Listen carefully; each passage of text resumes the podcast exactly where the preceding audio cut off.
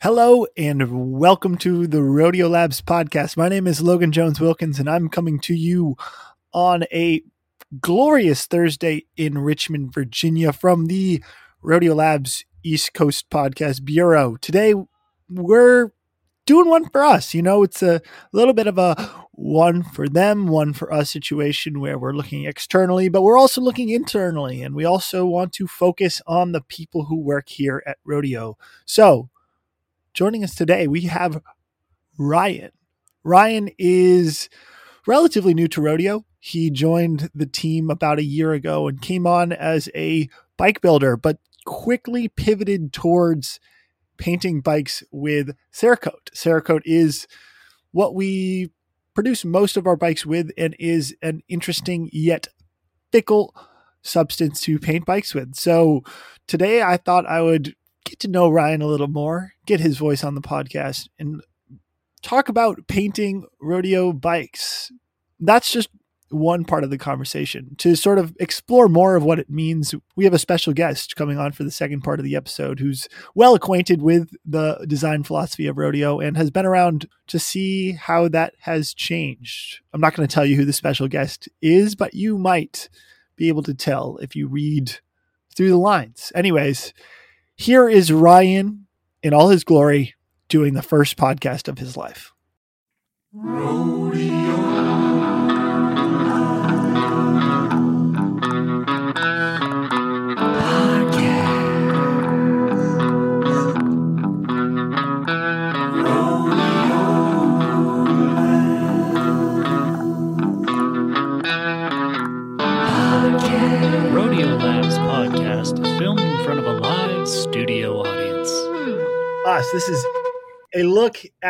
The Rodeo Adventure Labs, and most specifically, our guy in the garage, our painter extraordinaire, our Piet Mondrian. It's Ryan. Ryan, welcome to the Rodeo Podcast. Thanks, man. It's good to be here. Is this your first time on the podcast? This is my first podcast ever. Your first podcast ever. Well, why don't we start with something easy to break the ice? What do you do at rodeo? Well, um, now I am the lead Cerakote applicator, as I like to call myself. And ever since Jen left, I've been doing the shipping as well. So you ship the stuff, you paint the stuff, and you also add some cultural elements. Um, I refer to you personally, internally, just to myself, as the cool kid, right? There's a lot of there's a lot of cool folks at rodeo, but you have this youthful spirit and levity that I think you bring to every situation. And I think mm. this has something to do with your background as a skateboarder and as someone who's lived in Southern California. This is me spitballing, but mm. stop me or correct me if I'm wrong in saying that that is a little bit of the space you occupy in the office. Hmm. Well, thanks. Um, I mean, those things that you've said are true. I, I am a skateboarder and I, I grew up actually in Southern California. Now, you've not always been a painter, right? Yeah, no, I have not. I uh, I just got into it kind of randomly. I got hired on uh, here at Rodeo just about a year ago, maybe coming up on a year. Um, Steven didn't really know what he wanted me to do. I interviewed for a, a position that I'm not doing. But he knew he wanted me here, so I was building bikes and um, kind of helping out where I could. And then we got this Cerakote booth up and running. And Drew and Steven had already been Cerakote certified, which means they went to the place in Oregon, Cerakote, and took a class, stayed there for about a week. Um, so they kind of taught me the basics and you know we we were sending out our projects our custom bikes to someone here in town um, chris over at flux who has been such a help for us. And um, but we had you know some stuff we wanted to do in house so i kind of took the lead on that and i'm i do it now full time what were some things that you felt were scary about the painting process it mm. feels for me as someone who is not artistically minded like the most daunting part of that whole development aspect of a bike i can do the other maintenance i can deal with the shipping i could deal with even working through some of the sales componentry of it the part that hmm. i look at and i'm like wow this part of rodeo seems way out of my league is really the paint work Hmm. Did you feel like it was a daunting thing when you started, or was this uh, something that felt inspiring? Yeah, I think it was both. You know, I've always been kind of working with my hands um, in my in my past, so I've kind of had to learn how to do things somewhat not on the fly, but you know, kind of adaptable. And it is, you know, it's it's the finish work. So people are getting these bikes that they really love and you know put a lot of time into, and you want to make sure that it's 110 percent like all they want and more. And so I try to go about every single frame and complete like any bike I, I do finish work on i try to have that uh, mindset because you know it's important to everyone who's getting a bike is it, you want i want to make sure that it's perfect. And so at first that was a little scary just because i didn't really know exactly how cerakote worked and it's been a long learning process. There's been a lot of hiccups you know redoing and going over and figuring out what i did wrong and i feel pretty confident now in my ability from your work with Flex Customs and your understanding of the product, what are the elements of Cerakote that allow the bikes to look the way they do? Because Cerakote is not something that is used on on most bikes, but it's something that Rodeo has really adopted as the central system for custom paint. Yeah, so Cerakote is a lot thinner than uh, traditional uh, liquid paint. It's very the colors we use or the the finish series we use is very most of the time matte. There is like a gloss you can get, but most of the time the colors are very matte, very thin, and they kind of show. Like if you have something under the surface, you won't be able to fill it with Cerakote. You'll still see it after you spray it. So it's a lot different than paint in terms of like texture, feel, and and look. I don't know if that answers your question all the way. Yeah, I think it does because when I look at a rodeo bike, part of what's unique is the feeling that it has a different tint to it and it has a different texture alongside the geometry. And I think that has been something that has been cultivated with Cerakote and something that over the past year seems to have morphed into looking a little bit different. I think a lot of the custom jobs have come out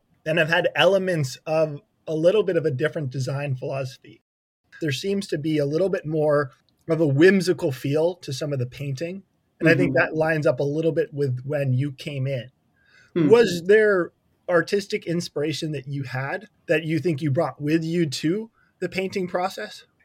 The normal the normal process is, you know, Stephen or Drew will design the design with the customers of, you know, if it's a custom job, they'll be emailing or calling back and forth and figuring out exactly what they want. Um, and we've definitely like learned over the year kind of what Cerakote's you know coatings we like more like or what goes well with other ones experimenting with that and you know figuring out kind of how the the medium works. Some of my favorite projects have been kind of a little bit laissez-faire in terms of design and more kind of free reign like i get a abstract concept and then i have to fulfill it. And i think those have been pretty cool and pretty fun we have always talked and joked. Well, I don't think we totally think it's a joke, but I think Steven thinks it's a joke about flames on a bike, um, which I think personally would be my favorite design of all time because it's so sick. But mm. there have been other designs that have been realized, um, and you mentioned your your favorites. Uh, what are some of those favorite designs, and what went into the process that made you feel like they were a little bit more meaningful?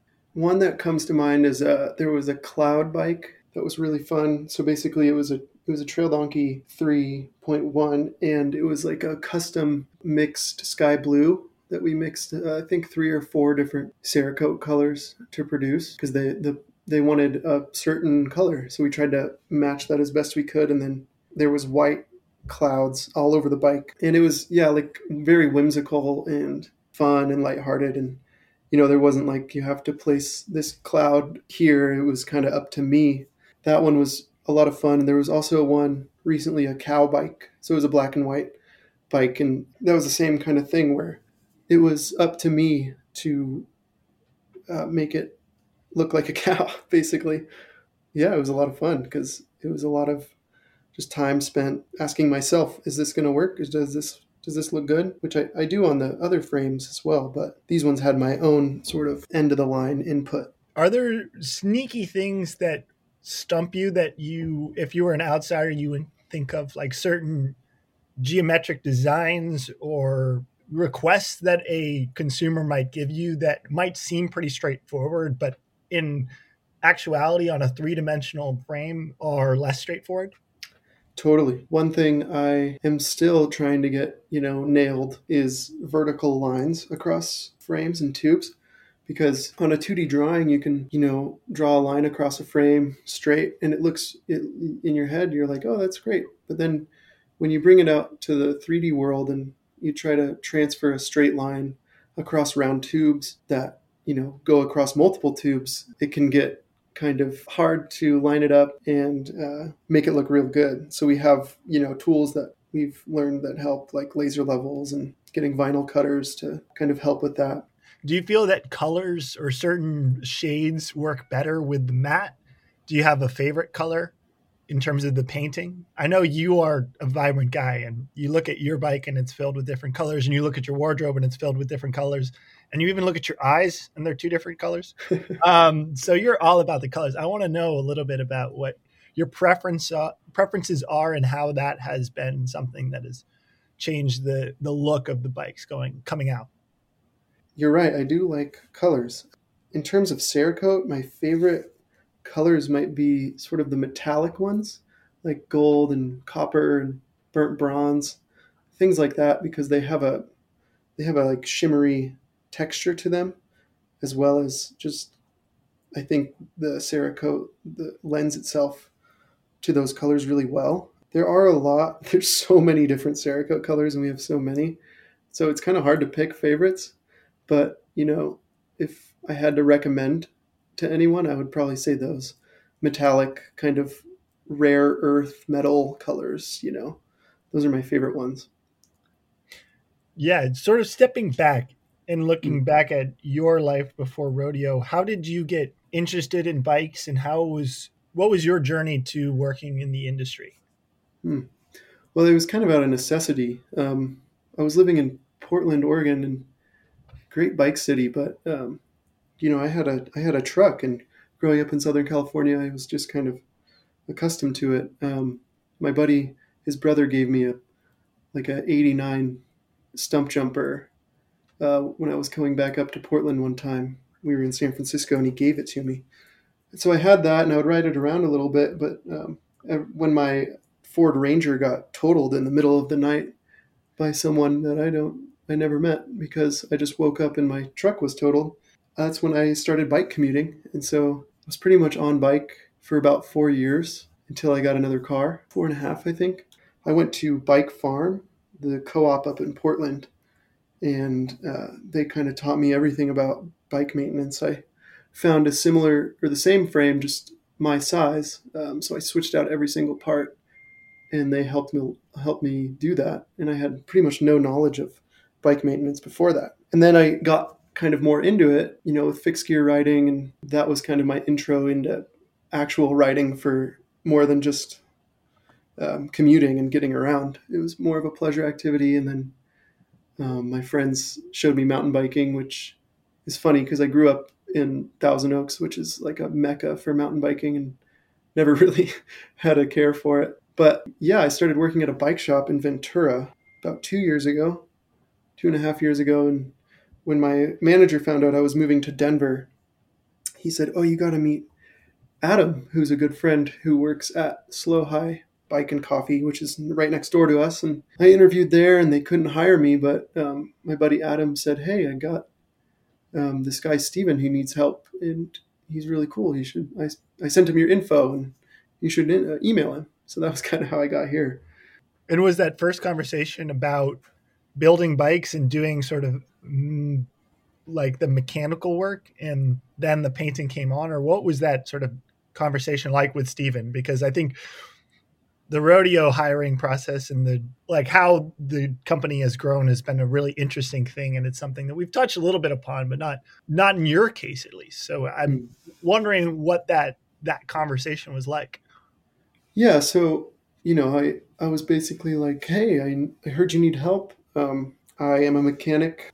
I worked at a bike shop for just over a year, and I'm moving out. Um, and he needed. There was a guy who was working here who was doing customer service and relations and stuff like that. Um, and so that's kind of the position I interviewed for. Uh, and Stephen is very um, kind of aware of people. I don't know. It's he's very he can like read people very well, and he knew that that wasn't a job for me, um, but he knew that he wanted me here. So, you know, he took a week to think about it, and I was like, oh man, I really hope he hires me. Like staring at the website daily, like this is so cool. Like I, I had heard about rodeo before, and um, it was kind of serendipitous, but I ended up coming on, and my first day at work was um, helping Poncho um, plumb in the airline for the Cerakote booth, actually. So that's kind of funny now that it's my main thing, and it was the first thing I did here.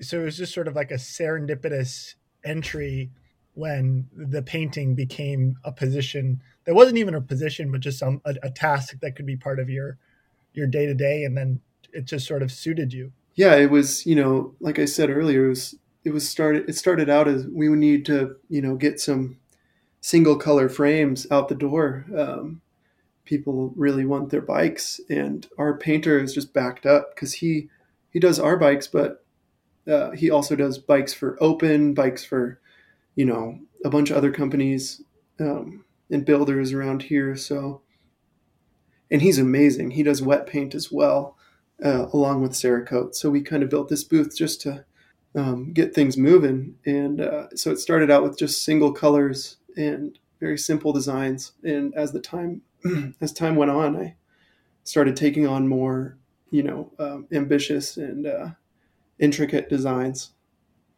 What was it like going through that impromptu apprenticeship? Were you approaching the training from I just need to paint these bikes one color? Or were you thinking this is great, but this might be the start of doing more of this and this is something that I think I could enjoy? I think the very first like consensus around the office around here was this is you know we just we're building this to get things finished people were upset about the wait times on the Cerakote, so we we wanted to you know make sure that they were they were happy. So there wasn't really um, in the beginning sort of a like oh this could lead somewhere. I mean there was a little bit like but in my head i was like well i guess i could try it. And as time went on you know we i started getting better and we started talking about it more. And you know we want to eventually do some do some liquid painting. It's going to require a couple of things that aren't in the cards right now within the next um, couple of months, but it's definitely like evolved into more than just a kind of task to be done. It's now a role, and I wasn't really much of a painter before this. I I did some a lot of art classes and stuff, but the most of the painting I'd ever done was you know with a paint pen somewhere on a street sign. That was that was my extent. That was, that was pretty much it. Are you excited about continuing to do this work? Do you feel like it's something that, even though it, it was not a part of your childhood or your schooling or anything like that, it's it's something that you continue to you you feel like you can continue to grow with and you can you can continue to specialize in? Oh yeah, one hundred percent. I I consider myself, you know, extremely lucky with, and and I'm very grateful for the position I'm in because you know, I, I basically, people ask me what I do, and I'm like, well, I get to decorate, you know, like these really nice bikes. They're kind of my, like, I get to put the finishing touch on them, and then they get shipped out to people who, you know, are super excited. A lot of people view the rodeo bikes as kind of their like end all be all bike.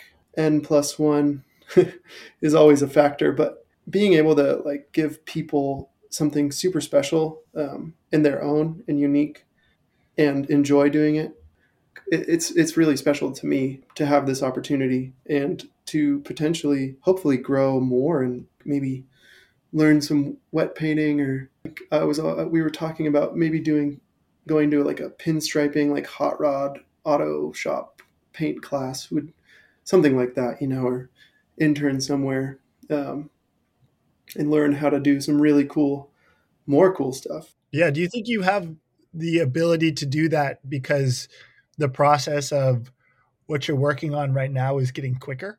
Yeah, I mean, I think the most important thing, I can't speak firsthand for that kind of painting, but for Cerakoting, it's it's very meticulous and it's very attention to detail. You know, I I spend my time so close to a frame, making sure that lines are straight and you know letters are are all straight and every, everything's you know perfect. Basically, um, I don't think anyone is going to look at their bike as close as I did, which is something I have to remind myself um, from time to time because um, you know most of the time you look at a bike, you're a little bit farther away or you're riding it and you're looking at the top tube, but you know it's it's just kind of the principle of making sure that it looks that I know it's perfect and um, that I did the best I could do.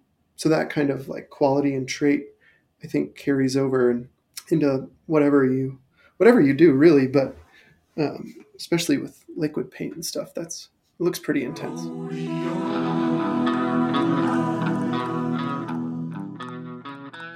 I'm now joined with a special guest, as you may have have guessed. It's uh, it's Stephen Fitzgerald. I'm back. I'm ba- you invited me back. I invited you back because there's a there's a hole in my knowledge of you as a person, and it's really everything that has to do with your professional career before you started Rodeo Labs. And from little drips and drabs I've gathered over the last couple years of working with you, I know it has something to do with design and it has something to do with color and aesthetics. But that's all. That's the most I know. That's probably the best the best summary. From looking at rodeo, it seems like you have not strayed away from graphics design and color. What was your foundational knowledge of design and and how do you think that has leaked into the bikes you make? Uh well, I would I would I, rodeo probably exists more because of design and color maybe than anything else. In, in, the beginning, when we were the team, just the team starting in 2014, Rodeo was sort of launched with an Instagram account and a WordPress site. Uh, and then I immediately went to work designing and adding color to everything that I could possibly could. Uh, and then the Trail Donkey, you know, before it was our bike, it was a generic bike that I put all the rodeo colors on and then all of that took off like a rocket ship. So in a way, rodeo would be nothing uh, that it is currently without color involved, and uh, maybe that well, it is. That's what I bring to it, I guess. Uh, so I've been in design um, my entire professional life before rodeo was that. Aside from a stint as a carpenter and a pre and a paper boy, but uh, I I apprenticed my way into my career. So I didn't go to college. I apprenticed my way into my design career just almost by squatting at a design agency in Portland, Oregon. And he he invited me in for an interview, uh, my boss at the time, and and then when he interviewed me, he said, "You know absolutely nothing. You're fresh out of high school. I don't even know why we bothered with this interview." So I went home sad, and then he uh, he called me back and said, "Look, if you want to take manuals home and read them at night and then come back during the day, I'll teach you, you know, and then you can do some internship type work here. Um, and, and that I did for a long time, not a long time, maybe six months, let's say. And when it came time to go to school for it, for graphic design, uh, he just said, you know what, I'll hire you. It'll be minimum wage, but I'll give you a job here. So you can go to college or you can just apprentice your way into the industry. And to me, that was a pretty logical choice just to apprentice instead of, I didn't have any money for college. I didn't really know where I wanted to go. I just knew I needed to. So I chose that. And, and then that was really the entree into uh, my, my entire career before rodeo. And it, what's maybe important about that is it was all learning by doing, which is also all that the only reason I have permission to be here at rodeo or in the bike industry is because we've learned what we know by doing it. Uh, and that's the way I, I learned everything that I know. Um, so I've, I've loved design since then, since I was taught to love design by, by that guy, Gary uh, Gukeisen, um, who was my original boss. He taught me just to see things. I, I just didn't understand that, that graphic design uh, was could be learned and, and appreciated. I was blind to it before that. I just knew I liked things that looked cool. So I took that uh, into after after working with him for a while. I went down to Los Angeles and worked in the television industry, still doing design, but I designed uh, television networks and, and commercials and things like that. If you see graphics flying around your TV screen, that was the kind of stuff I used to do. Um, and that was that was really fun work, and you get exposed to a lot of really cool things. People, you know, the entertainment industry and in Los Angeles is really vibrant, and and I think it thinks of itself as the entertainment capital of the world. I think it's I think that's a fair title. Uh, so you're surrounded by people who are the best in the world, uh, uh, you know, what they're doing in that industry. And it definitely helps you to up your game and uh, try and keep up. I was never the best designer. I still don't think I'm the best designer, but I was a quick learner and I really wanted to to absorb as much as I could, uh, especially when I was young. Now I'm old and brittle. Um, so I did that for a long time. Then I, I transitioned a little to working on my own and freelance, and I uh, I did more commercial work. So I would do concept development for TV campaigns, for uh, advertising campaigns, for everything. And I got to do really cool work with really cool brands. And it was much more creative than than the other work that I did because every job was just fresh. It was like how to make this car look cool or how to make this phone look cool or it just was very, very varied. So it kept you on your toes. And again, you had to keep learning, learning, learning. Um, and I think that's probably when I started learning how important story is and stories. Uh, and you know, what are you telling people about about the widget and what's your tone? Uh, so that maybe took me from being more of a decorator into somebody who cared about what was being communicated, not just how it looked. Uh, and then the last leg of that journey was um, I, I, spent a couple years doing concert tour stuff. So if you go to a tour and there's all that really fun stuff happening with the lights and up on the screens, I was designing a lot of that uh, for for again really cool bands and groups. Um, and that dovetailed into starting rodeo. So right when I was sort of in the middle of that type of work, you know, I had quit my team in Denver and decided to start a new team, and we just called it Rodeo Labs and that's how we got where we are. Um, so I, design has been a part of who I am really since the beginning of my adult life. Um, and, and, yeah, obviously didn't stop with rodeo. I, I don't know how to not do it. So I think that that's why you see, if you see that in rodeo, then that's why it's there is because it's definitely part of that self-expression. It, it kind of seems like the way you describe it, you sort of took the backdoor entrance into design and then you took the backdoor entrance into storytelling and then you took the backdoor entrance into marketing. And then you took the backdoor entrance into cycling and what it means to be part of the cycling industry. That's a really funny observation. I like that a lot though. You just yeah. ser- like serendipitously subverted the pathways and the conventions that those fields typically take. And as someone who's going very much through the the conventional routes well i guess I don't know how anyone can be conventional and affiliated with rodeo. I think we're uh, like inherently unconventional, but it, it's still for me as a journalism student. I went to a liberal arts institution and did all of that. So to look at your story and to think about the way you sort of subverted those norms gives your story a little bit of like a creativity to the way you might approach an opportunity how has all of that informed the way you look at challenges now? Like you looked at the challenge of being employed in a industry that you might like out of high school. Uh, well so every company that i ever worked at before i went out on my own was always very small never more than you know maybe 10 people and sometimes just three or four. So you always had to wear a lot of hats and you had to again learn fast. And i feel like that that tool set lent itself really well to starting rodeo. Uh, just the if you don't know how to do it, figure it out uh, as, as quickly and as well as you can, and, and keep moving. It is is baked into definitely what we're doing here. Um, so that that laid that foundation. Um, and it's funny, you know, I know you just spoke with Ryan.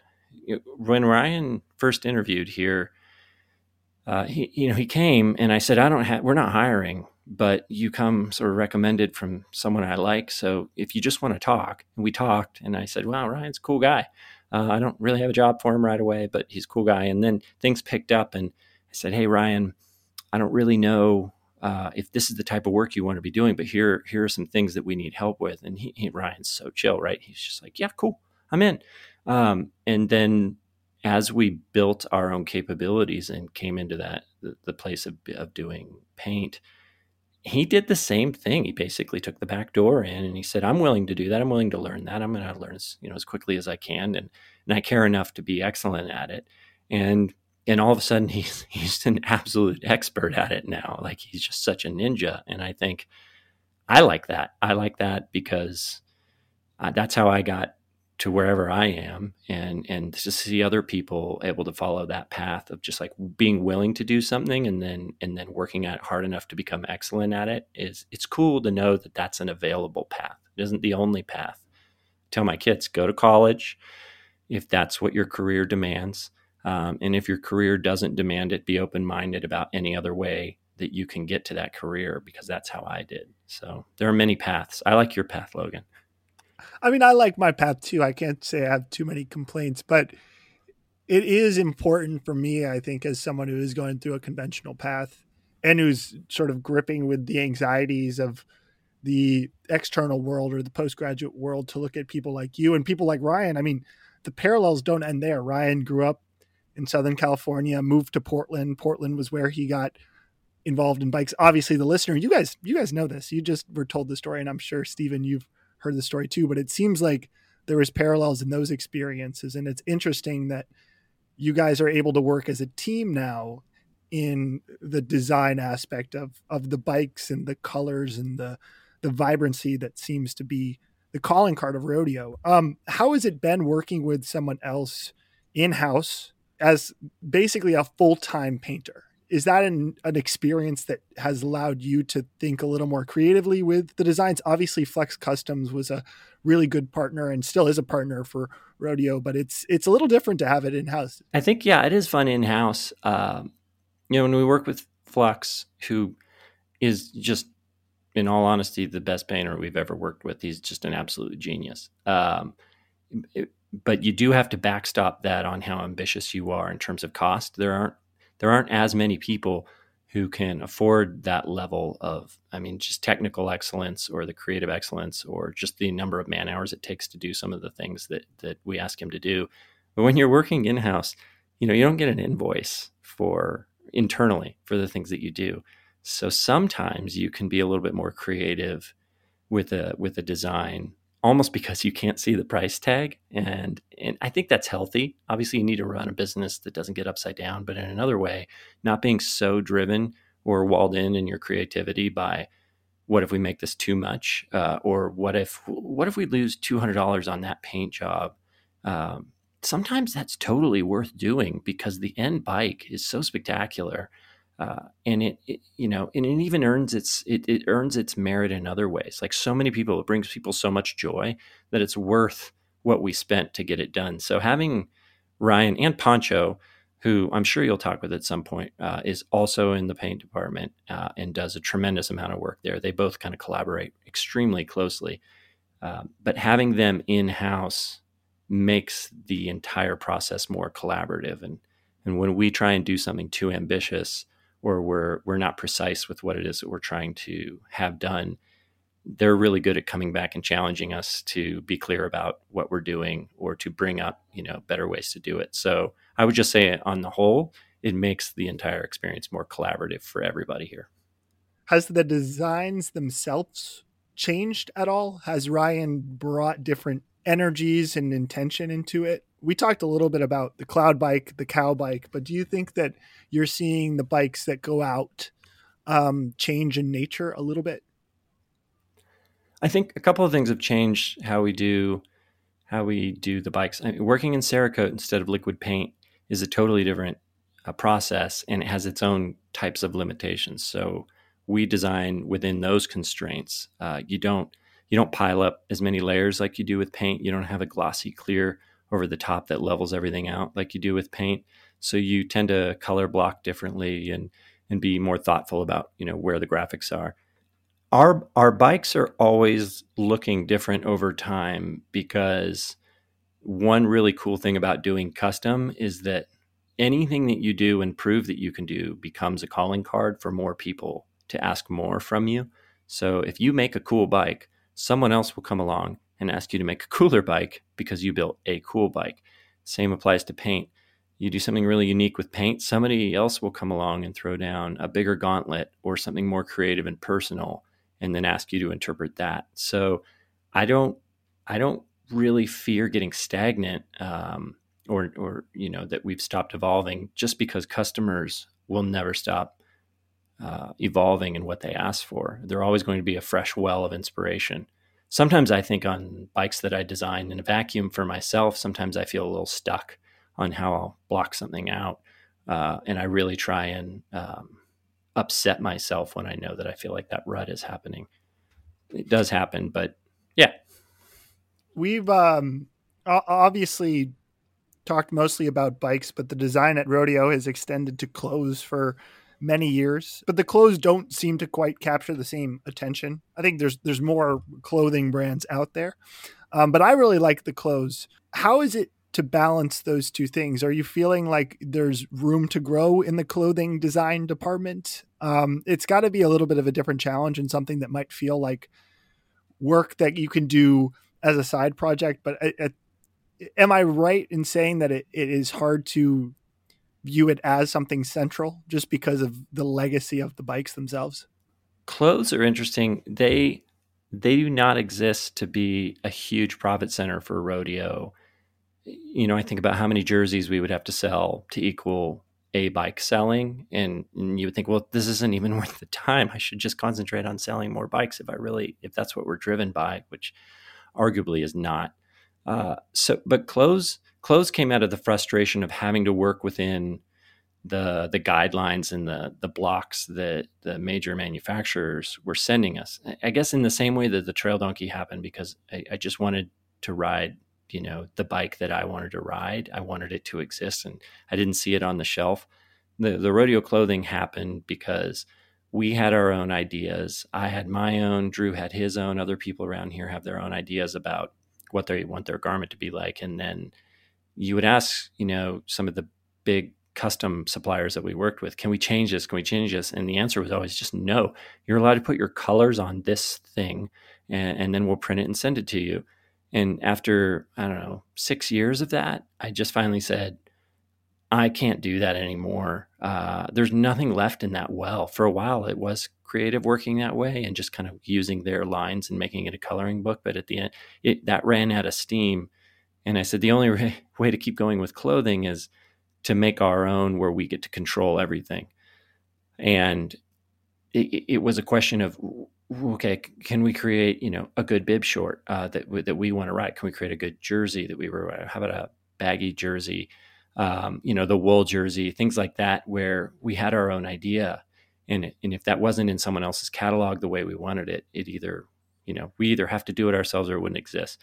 So they've, the clothes have been very fun as a creative outlet, very challenging because everyone has a strong opinion about clothing. Uh, but I think we did it. And I think we got to a good point where the core items that we offer, we're, we're executing them really well but I am a little bit at a pause with our clothing. Not that we won't do any this year, we will, but just I'm starting to ask what contributions are we really making? Um, like, what's the why? Now, again, uh, especially, you know, do you want everyone to buy two or three jerseys from you every year? And I think the answer to that is probably no. You actually don't want that. You just don't want to fast fashion your way through the bike industry. So, right when we started making clothing, I kind of had this explosion. We offered like six or seven jerseys, and now I'm slowing that way down uh, to we shouldn't put a jersey out unless it has a purpose. So we, you, know, you can see like the Lamoflage or the lamb jerseys or the woolies generally have a really strong theme. They're really fun. They come at the right time of year where it's getting cold, and there aren't a lot of really nice wool jerseys on the market. So those get to exist. But I'm not going to put ten sort of generally fun, colorful jerseys out for spring and just hope that people snap them up for no reason, that would be a very bad motivation. So internally, I'm thinking about what contribution could we make to jerseys before we just go and hit print again. So I haven't hit that. And as such, there aren't any being made at the moment. But that's okay because clothing isn't the economic driver at rodeo. It's something that we can do when we feel like there's it's worth doing. So it, it'll be interesting to see when inspiration hits. Yeah.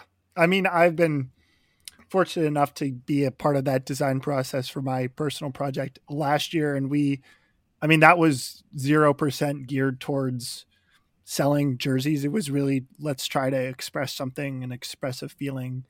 And it was fun, but I definitely got me thinking about what is the purpose of designing something and wearing something and being a, an ambassador or sponsored writer or, or anything in that regard. And I know we've had some conversations about projects and you've launched the slow gravel sub brand, which I think was really cool. And I've seen slow gravel jerseys all over the place. So it's clear to me that there's room and there's a template.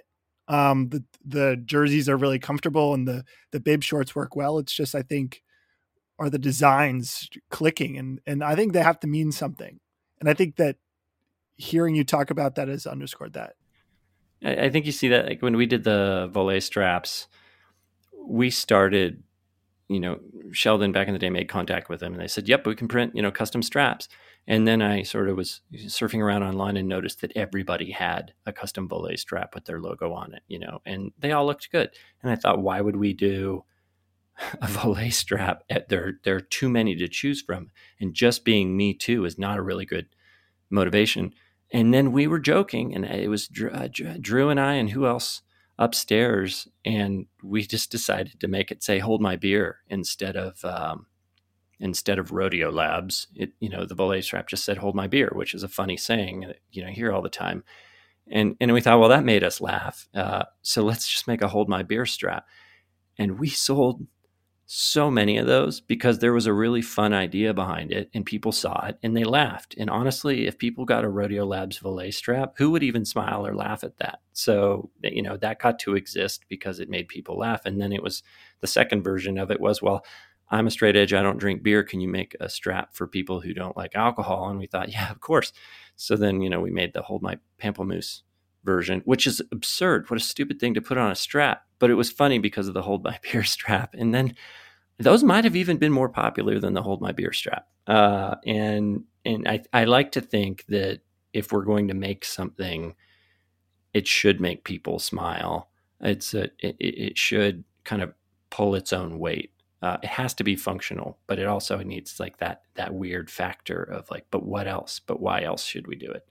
So look for that. We don't always nail that. We don't always nail that, but we have killed projects. You know, we've killed um, we had like a, co- a coffee mug thing back in the day, just a kind of a Yeti mug. Uh, and then I went home and uh, I looked at my mug drawer and thought I own about 72 mugs, not really, but a lot. As a matter of fact, we have two drawers in our kitchen full of mugs. And you think, is putting Rodeo Labs on a mug just because we can the right thing to do? Or, or is there a real reason to make a mug? Um, and would it make people smile if we did? So we, we killed that project. You might actually see a mug this year. Actually, we found a really great reason to do a mug. I'm not going to elaborate, but uh, look for it in the spring. Stay tuned. But it's been like four years. Yeah, stay tuned for the mug. Stay tuned for the mug dropping try, sometime. Try and sleep with all that anticipation. all right, to yeah. wrap this up, I I've been really thinking about all of what we have at our disposal in terms of designs that have come up over the last couple years. It seems like design is really taking a step forward. What are you seeing in the world today that is really inspiring you to think differently about design outside of rodeo, outside of the bike world? What is a design thing that has really caught your eye and has drawn you in to think differently about what you're doing? Oh, well, it's funny that you use the term think differently. Uh, something that has me thinking a lot right now, having just finished the uh, Steve Jobs biography, which took me a very long time to get through because I had it on Audible. It's like 20 hours. Uh, but I, I really, I think, pulled a lot of uh, takeaways from that book. And one was the willfulness that he had to um, to bring focused products into being. Uh, so every nobody competes with Apple in terms of how focused their products are that I can think of off the top of my head. There probably are some others, but not a lot. Um, it's not like they're a perfect company, and he wasn't a perfect human being, but but the confidence in the determination that they had to bring a focused product to market has has changed how I think about what we're doing here, and I think it's making me ask more well, why? Why are we doing that? Or is it really good? And even if it's really far along, um, is it as good as it needs to be? And I think you you've heard that tone from from me, Logan, because we talk about the podcast a lot, and I'm I'm trying to maybe pass that along to you to say, all right, you we laid down a good recording, you laid down a good recording. Now stop and ask yourself, is it as good as you want it to be? Is it really done, or are you just trying to rush it to the finish line? I, so I've said that to you, and I'm saying it to myself internally, and and and it's a. I'm trying to weave that more into our DNA about how we design things. Um, we've done some iterations on TD4 behind the scenes that you won't really see until the bike hits. Um, but just where we've gone back and revisited, you know, what was essentially a complete design, and we're going back and saying, actually, you know, I don't think it's as complete as it could have been. It was just good enough to, to be passable, but but is it great? Um, and and can will we take the hard way to get there in terms of being as good as it needs to be? So that that's been a big change for me. Um, yeah, I mean we're it's a whole other thing, but we are working on you know this initiative to make a bike here uh, in Denver and to be, make bikes for customers in Denver long term, and we're building that into the that project from the ground floor um, to push really hard on all of these ideas and to to ask why and to question the constraints that other people have already put on on bikes and say is that constraint there? Because it has to be or can we can we push on that constraint and it's actually not a solid object so we just can, can blow right through it so I, that's not a design it's not a design language it's just a design philosophy that i think is is becoming more ingrained here as Stephen mentioned, we've had a lot of different projects going on at the podcast. A couple of things started, a couple of things have stopped, a couple of things are being reimagined. But thank you for listening to the first three episodes of my attempt to bring a little regularity to the show. Uh, we've got some really exciting stuff coming down. We've been talking this week about a, a longer and larger project of a little bit bigger scope that I think I'm really excited about.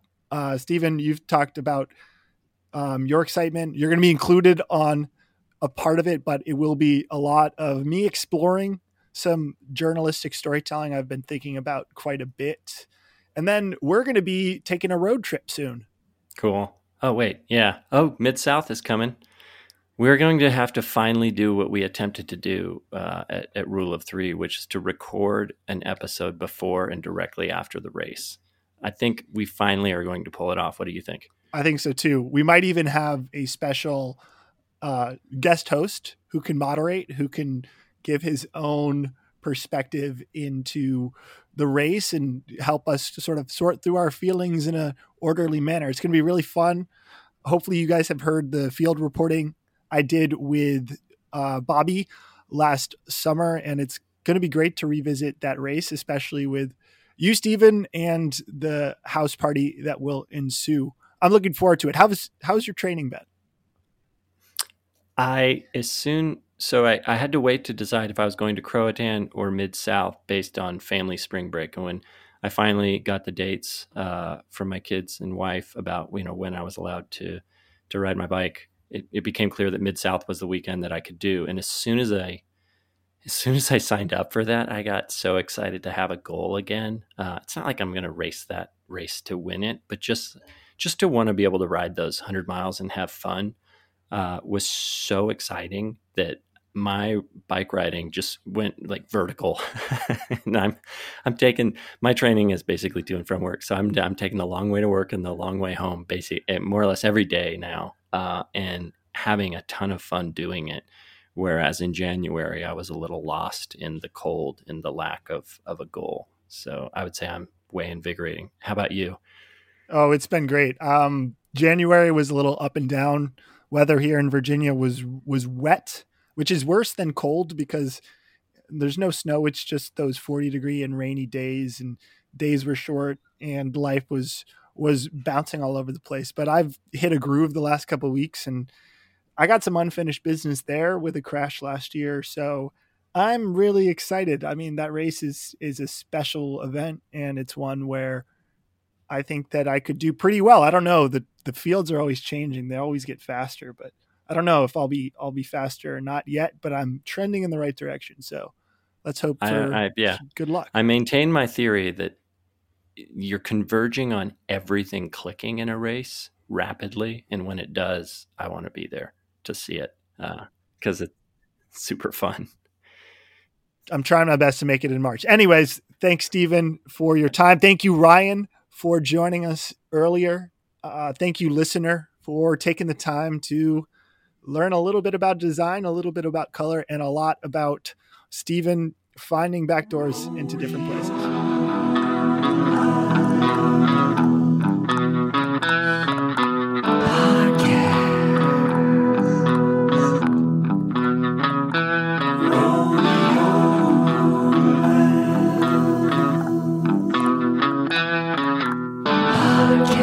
Rodeo Labs podcast is filmed in front of a Video. Audio.